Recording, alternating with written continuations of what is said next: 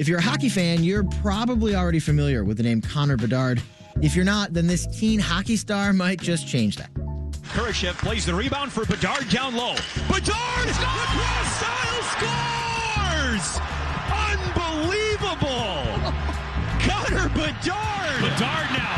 Main Street. He scores! This kid is out of this world.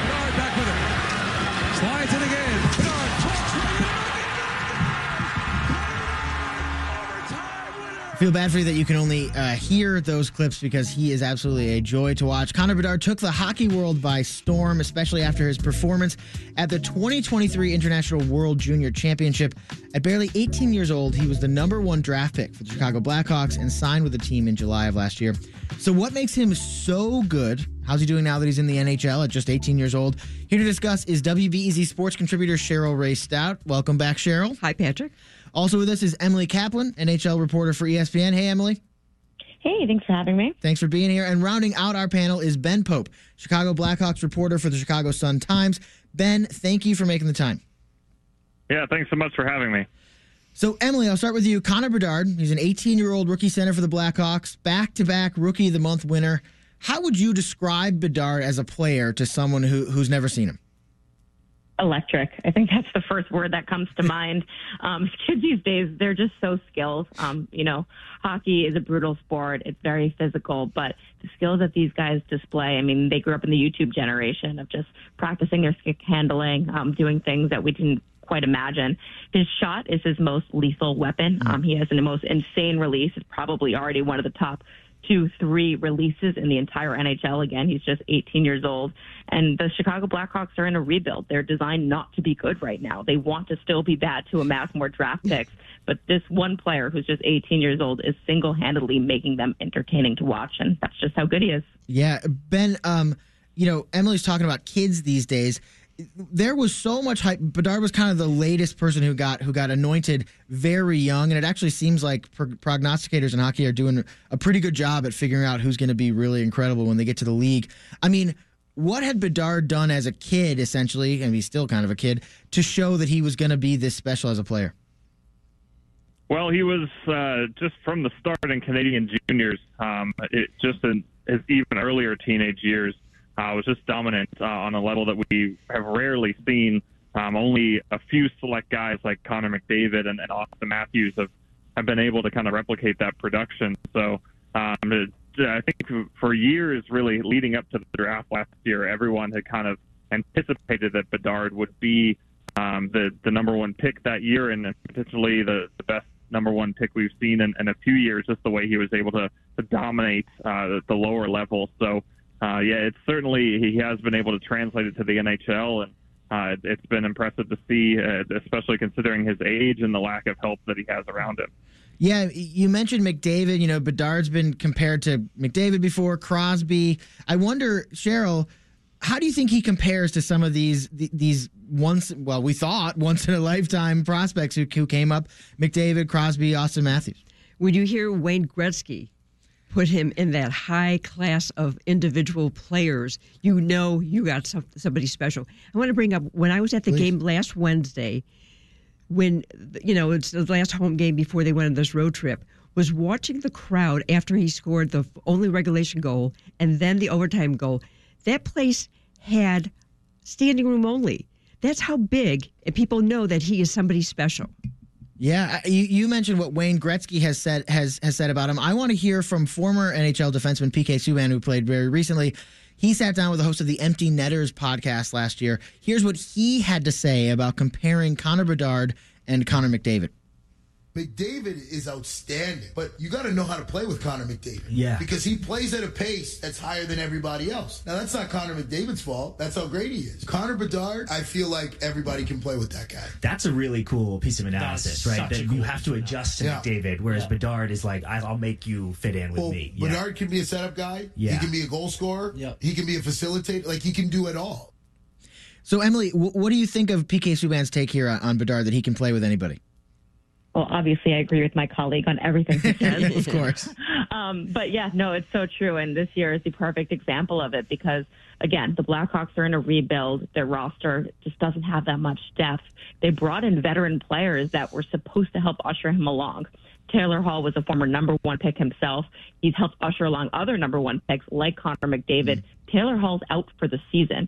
He's no longer able to play on his wing. They brought in Corey Perry to be a veteran mentor. Corey Perry was kicked off the team for disciplinary reasons. One by one, it just feels like they're losing all of these veterans around him, and he's still able to produce. And that's just a testament to him, what he's able to do to drive a line by himself. And when you hear coaches and scouts talk about what makes elite players, it's driving play, driving a line. And Connor Bedard is essentially doing it by himself. Ben, do you think these comparisons? I mean, you brought up McDavid yourself. Do you think the comparisons to, to the, these current and, and and sometimes former greats make sense? I think it makes sense. I mean, he's a different player than each of them, but in terms of his overall ability and potential long term, I think it, it is on that level. I mean, if if he turns into McDavid, the Blackhawks will obviously be thrilled. Um, that's probably the best case scenario here, but even if he's just a, a top five, top ten player in the league, which some is really a status he's not far off of.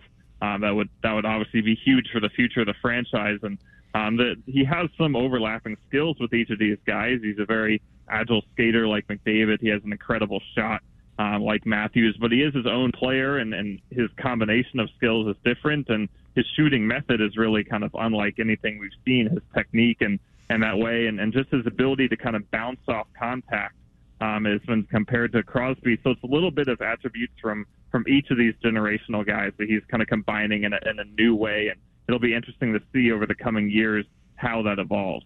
Cheryl, on the script here, it, it, it, says I should ask if he's lived up to the hype. It sounds like there's no question Bedard has lived up to the hype at least so far. You know, I've covered a lot of great players in my career. I've covered Michael Jordan as a rookie. I've covered Patrick Kane, actually Denis Savard, Frank Thomas. Wow. He has all those attributes that they had. He is a hard worker. He's the last person uh, off the ice. He constantly he wants to win, and that will to win is not always in every player, like you see with a Connor Bedard.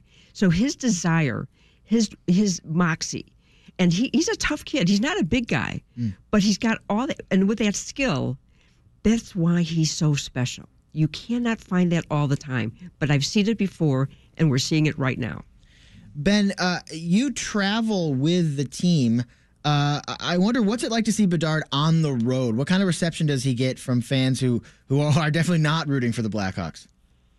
Well, he's definitely the the focus of attention. Um, just in Dallas, uh, the earlier on this road trip, and uh, there was a band performing outside on New Year's Eve, and they were talking about Con- Connor Bedard. So he's definitely kind of synonymous with the Blackhawks, um, even on the road at this point. And there's enough Blackhawks fans at every city around the league that whenever he's announced in the starting lineup, there's always a cheer. And if he scores, there's there's a gas, especially in those Canadian cities where they're kind of more in tune with with the the league overall. In Winnipeg, he scored a really impressive goal back at the beginning of December, and you could feel kind of the buzz in the building, even though the fans weren't happy that it was against their their hometown team. So he really does. He really is kind of a magnet wherever he goes, and and even though the Blackhawks have been struggling to win, uh, he's such an attraction that, as Cheryl mentioned, he's been drawing big crowds uh, in Chicago and elsewhere. You know, I should mention for people who are listening who are maybe not hockey fans who don't understand what, what a big deal it is to say that he might be Connor McDavid. I mean, one of McDavid's nicknames is McJesus. He's essentially a Christ-like figure to uh, some hockey fans. Is a sense of, of how high the hopes are for Bedard uh, for the rest of the season. Cheryl, I mean, what, what, what are you what are you expecting to see out of Bedard for the rest of the season? This is going to be a difficult time for him because the team has lost a lot of players to injury. Like Emily brought up, the fact there are so many injured veterans on that team. So they have a lot of players coming up from Rockford. And that's going to be an interesting challenge for Luke Richardson to be able to get this team to coalesce around a Connor uh, Bedard. And I think that he can, but it's not going to be easy. And the other thing that you have to be, only have to be concerned with is when you lose too much sometimes that can weigh on a player, and that's a concern that I I see when you have a player like Connor Bedard.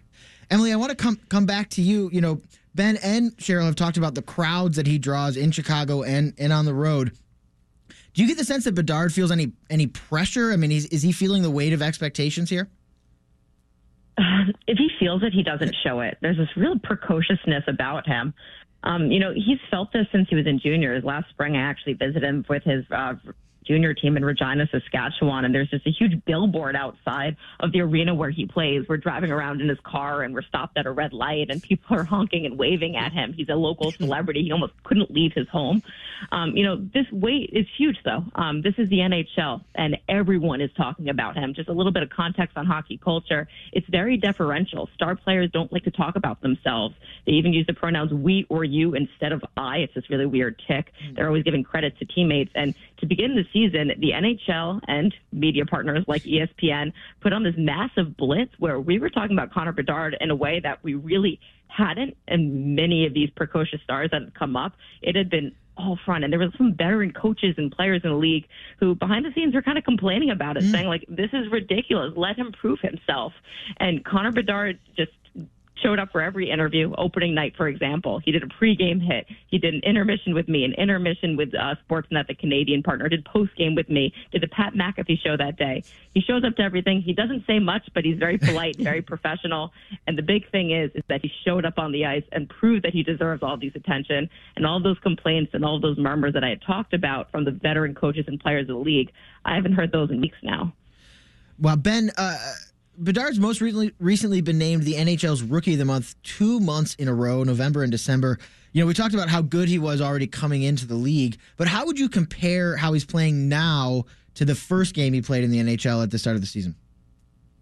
Well, he's certainly improved, and I think that would be to be expected. Um, I mean, on the opening road trip, uh, the Blackhawks started the season with five straight road games, um, and he was certainly good in those games, but he wasn't dominant. Um, particularly the game in Colorado to finish that trip, uh, they really shut him down. Uh, he wasn't able to do much at all, and uh, we saw after the first few weeks him start to find his rhythm. And uh, in November, he averaged a point per game. In December, he averaged a point per game. Uh, and the Blackhawks faced Colorado again in late December, and uh, Bedard um, had a had a much stronger game, had several points, and and led the Blackhawks to an upset win. And that was an interesting barometer of how he had grown um, when facing Nathan MacKinnon, uh, Colorado's big star and, and one of the top names in the league, and and how he was able to uh, to just in those two months in between facing him make such a big stride. So it's not like he's dominant every game still, but we've certainly seen a big improvement in him. And I think as in the years to come, as he gets even more comfortable and gets a better support staff around him, we'll only see him continue to, to you know, take over games more and more often. I, I want to talk a little bit more about how Bedard came up. You know how how he started. Emily, uh, you mentioned you know visiting him. You uh, you profiled Bedard before the draft. Where does this hockey journey start for, for him? And is there some secret to why he is so good at shooting? Yeah, so he actually, I mean, my broadcast partner on the uh, ESPN broadcast is Ray Ferraro. He's our analyst. He lives in the British Columbia area. He was first alerted to Connor Bedard, I believe, when he was like six or seven years old. And the story that Ray tells is, I'm not going to a rink to see like a seven year old. I'm good. um, but lo and behold, it did become Connor Bedard. And he actually broke, I believe it was his wrist one year. And so he practiced in his backyard again and again, just shooting with one hand. And that can explain why his release is so incredible. But again, this is a kid who was appointed from a very young age in the same vein as Connor McDavid and Sidney Crosby as being a prodigy. Just imagine the attention, the pressure that's around that. And every level, every different step along the way, he has not only lived up to those expectations, but he's really surpassed them. I mean, but then Ben Bedard is is the seventh person ever to be granted exceptional status to play hockey in Canada full time at 14. I mean, considering it's Canada, the hockey you know center of the universe, uh, that's a pretty big deal. Oh yeah, I mean that's that's a huge thing, and as soon as anyone gets that designation, there's immediately a ton of spotlight, a ton of pressure on them to live up to it, and, and we have seen a few guys over the past decade or two not really turn into NHL stars with that designation, and uh, it's it's tough to succeed when there's that much pressure, even though uh, a person who gets that designation obviously has a lot of talent as well. Um, but it, it, as it's as we've discussed here, it is not only that he's very talented, but he's also really good at, at handling the spotlight. And he just loves the game. He wants to be on the ice at, at every possible moment. The Blackhawks have joked about having to pay him to, to not get on the ice on days when he's supposed to be resting. So um, I think it's just that that other focus and that dedication and that love for the game that that has allowed him to kind of tune out a lot of the pressure and noise and, and just focus on this craft, which is obviously pretty exceptional, and that seems to have worked out pretty well for him. Cheryl, does that work ethic that, that you all are talking about here? I mean, does that impress in the locker room? Does it give him sort of stature among his teammates despite how young he is? I, I think they respect him. I don't think it's a status thing. I think uh respect is what's really important for him at this point. He's got a humility, but he also has strong confidence in what he does. So you have to have that balance there. You know, they all know that he's somebody special.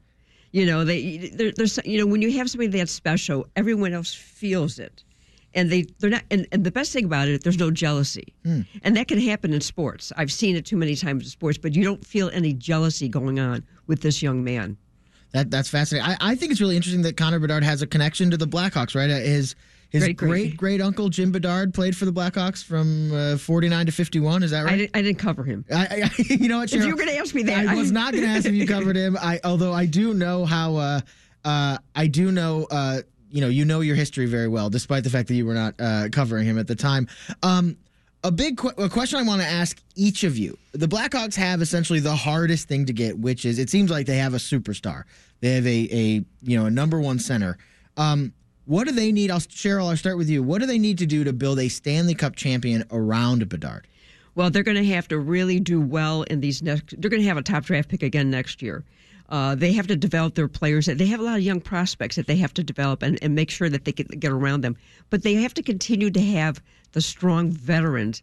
Nick Foligno, he's somebody that has really been helpful for them. But they need to get this. It's, it's going to be a slow moving glacial move to get to the playoffs, I think. But it could happen. And I think Luke Richardson has done a very good job with it. Emily, what do you think? Is it about, you know, you talked about sort of through injury and, and other things, losing a couple of the veterans this year. Is it is it refreshing those veterans for next year? What, what do the Blackhawks need to do to, to help with Bedard's development? No, I honestly think it's just managing the expectations of the fan base. Again, just looking at the larger picture here, we just came off an era where they won a ton of Stanley Cups, created so much favor in this city, um, had Patrick Kane and Jonathan Toews as their stalwarts, and basically told both last season, sorry, I know you guys love it here, but we've got to move on. We've got to turn the new chapter. Won the draft lottery, got Connor Bedard, and want to build around him to give him the team fully. They've done a really good job over the last few years of amassing draft picks, and their amateur scouting staff is fantastic. Some of the guys that they have who aren't even in junior, I mean, aren't even in the AHL, you know, the top minor league affiliate yet. They're still in college hockey or in juniors, are stud prospects. But the word you keep hearing around the Blackhawks coaching staff and their GM Kyle Davidson is marinate. They want these guys to marinate so that when they come up, they're all ready to go at the same time as Connor Bedard, and they can build that next dynasty. So I think they're on the right path. I think they just need to manage the expectations and maybe the angst of the fan base who wants to have it sooner uh, rather than what they were trying to build, which is something sustainable. Ben, I- I- um, you know, we're talking about marinate. Cheryl used the word glacial. What is the realistic timeline for this team? Not to be in the Stanley Cup, but, but to be in the playoffs. I think the obviously this season is going to end up in another top five pick. I think next year we would expect to see some improvement. We would want to, to see the team st- take steps forward, but they probably won't be a playoff team next year either. I think when you start looking at 2025, 2026, then maybe that would be the expectation. It'll obviously depend on what happens the next few summers in terms of their prospect development and the kind of free agents they bring in, because they are going to have to spend some money just to get to the NHL salary cap floor, uh, the, the minimum team salary number. So they're going to have to bring in some some more established players. But um, it, so it's going to depend on that. But uh, ultimately, I think when you start looking two years down the line, you're going to start to see uh, the team have higher expectations, and and certainly, as you mentioned, not to be a Stanley Cup contender maybe that soon, but um, they'd like to start contending for the playoffs uh, maybe around that time or or the year after if if they take things especially slowly. That is Ben Pope, Chicago Blackhawks reporter for the Chicago Sun Times. You also heard from Emily Kaplan, an NHL reporter for ESPN. And here in the studio with me, Cheryl Raye-Stout is a sports contributor for WBEZ. Thank you all so much for your time today. Thank you.